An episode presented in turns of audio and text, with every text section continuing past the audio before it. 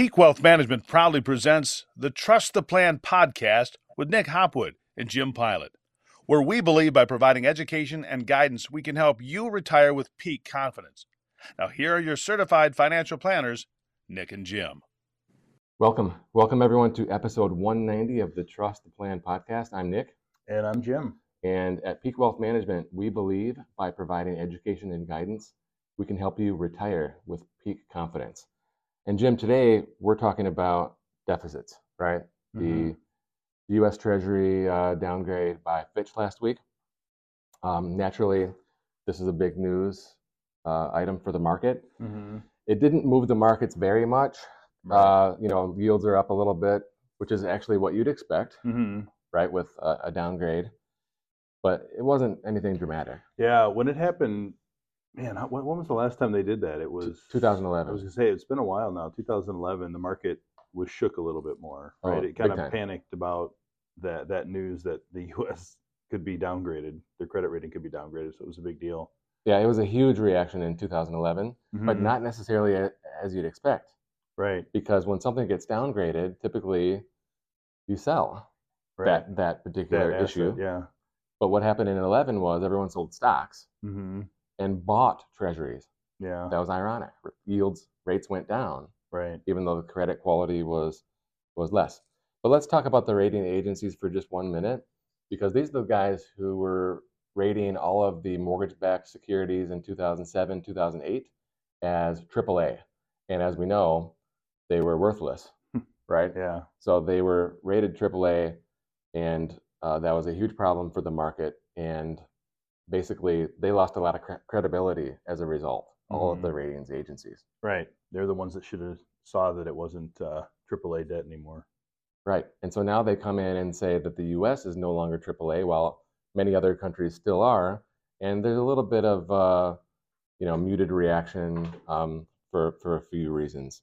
But I think also, you know, when we look at last week, the markets were down um, a little bit, nothing out of the ordinary. Mm-hmm. But we did have a big run up in June and July.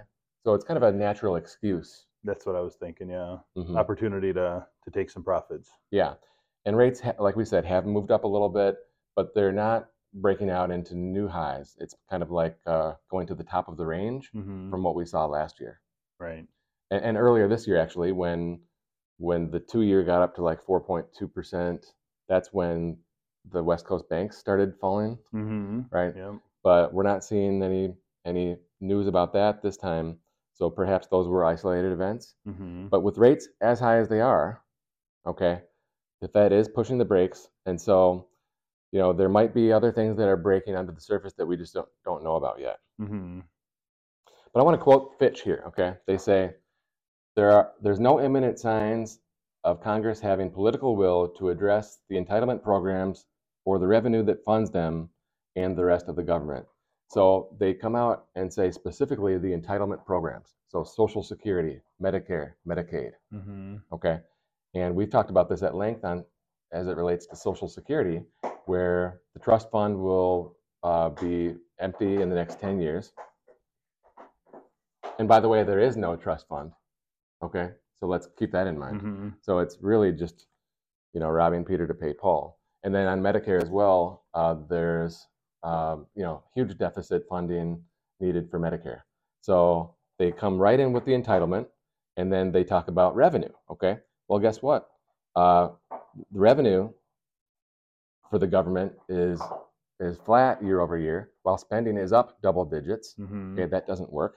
The interest on the deficit on the debt is now 25% higher than it was last year because it's much bigger and because rates are up. Mm-hmm. Yeah, rates are up. Okay. So how can we raise revenue? Well, in 25, the Trump tax cuts will expire. Mm-hmm. Fitch, though, writes that they expect them to be extended. We haven't heard Hmm. much about this, and certainly it's a long ways away, so we don't know exactly what will happen. But if the if the tax cuts roll off, well, then revenue comes up naturally Mm-hmm. because you know your 22% becomes 25 and so on Right. the 12% becomes 15 and so on um, but you know that's an, a revenue opportunity Mm-hmm. but where's the expense cutting opportunity yeah, that's one thing we just never hear about, is it? even if there is a a strict approach to expenses in the next budget in Congress, they're only controlling like 25% of the budget is really discretionary. The rest of it's already spent Right. on interest, Interest. Social Security, Medicare, Medicaid, right? So there's very limited opportunity. You know what I mean? Mm-hmm. And here's the thing that really kills me is that you know the economy has recovered out of out of the COVID slump. Mm-hmm. Would you agree? Yeah, I would say so. Employment is still high. People are still looking for you know more workers, money in the pocket for the most part. Yeah. The consumer. So yeah, I would say so. If the government you know can't balance the budget when things are good, what are they going to do when things are bad? Okay, when the next crisis comes along, what's Mhm. going to happen? You know, they're going to print more money, and the Fed will you know do what they've been doing by Mhm. absorbing uh, the printing press, and uh, it's just a bad situation. So I understand that uh, Fitch downgrades, but are they downgrading other sovereign nations? You know, I don't know. But the bottom line is, like everyone knows this is a problem, but this is just a way to kind of shine the light on it Mhm. and say, hey, what are we going to do about this? And right now, our leadership uh, at every level is not addressing it, and it's it's a shame. Yeah, I feel like, I mean, ever since COVID, everything's been very short sighted. How can we put a band aid on this? How can we put a band aid on that? Let's just try to fix it real quick. And nobody's looking long term enough to to get out of the issues that we've created.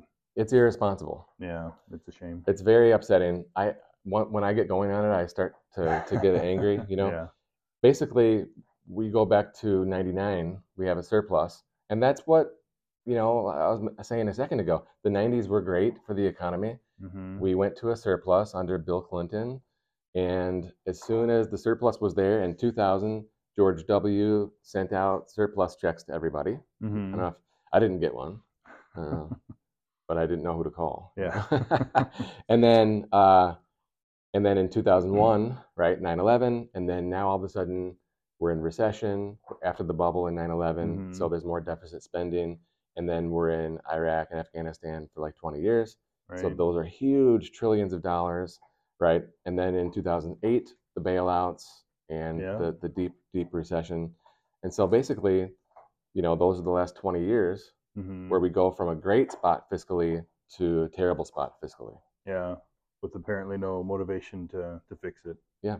The only the only motivation really was after the downgrade in 2011 and the debt ceiling, the Tea Party arm of Congress was really battling to get Mhm. spending under control. And guess what? That was when we had 10 trillion of debt, and now we have three times that much, and and we're continuing to, to print. And this year the deficit should be about 1.7 trillion. additional. Yeah. Yeah. So that's that's all I got for you uh, on the deficits and the downgrade. Um, make sure that you're checking us out on YouTube, and please please like the video. Please subscribe; it really helps us out a lot. Um, and if you'd like to learn more about us and Peak Wealth Management, you can schedule your second opinion meeting at peakwm.com. Peak Wealth Management thanks you for watching and listening to the Trust the Plan podcast featuring certified financial planners Nick Hopwood and Jim Pilat. If you enjoyed our program, please subscribe and share. If you'd like to learn more about our services, please visit peakwm.com. peakwm.com today. See you next week.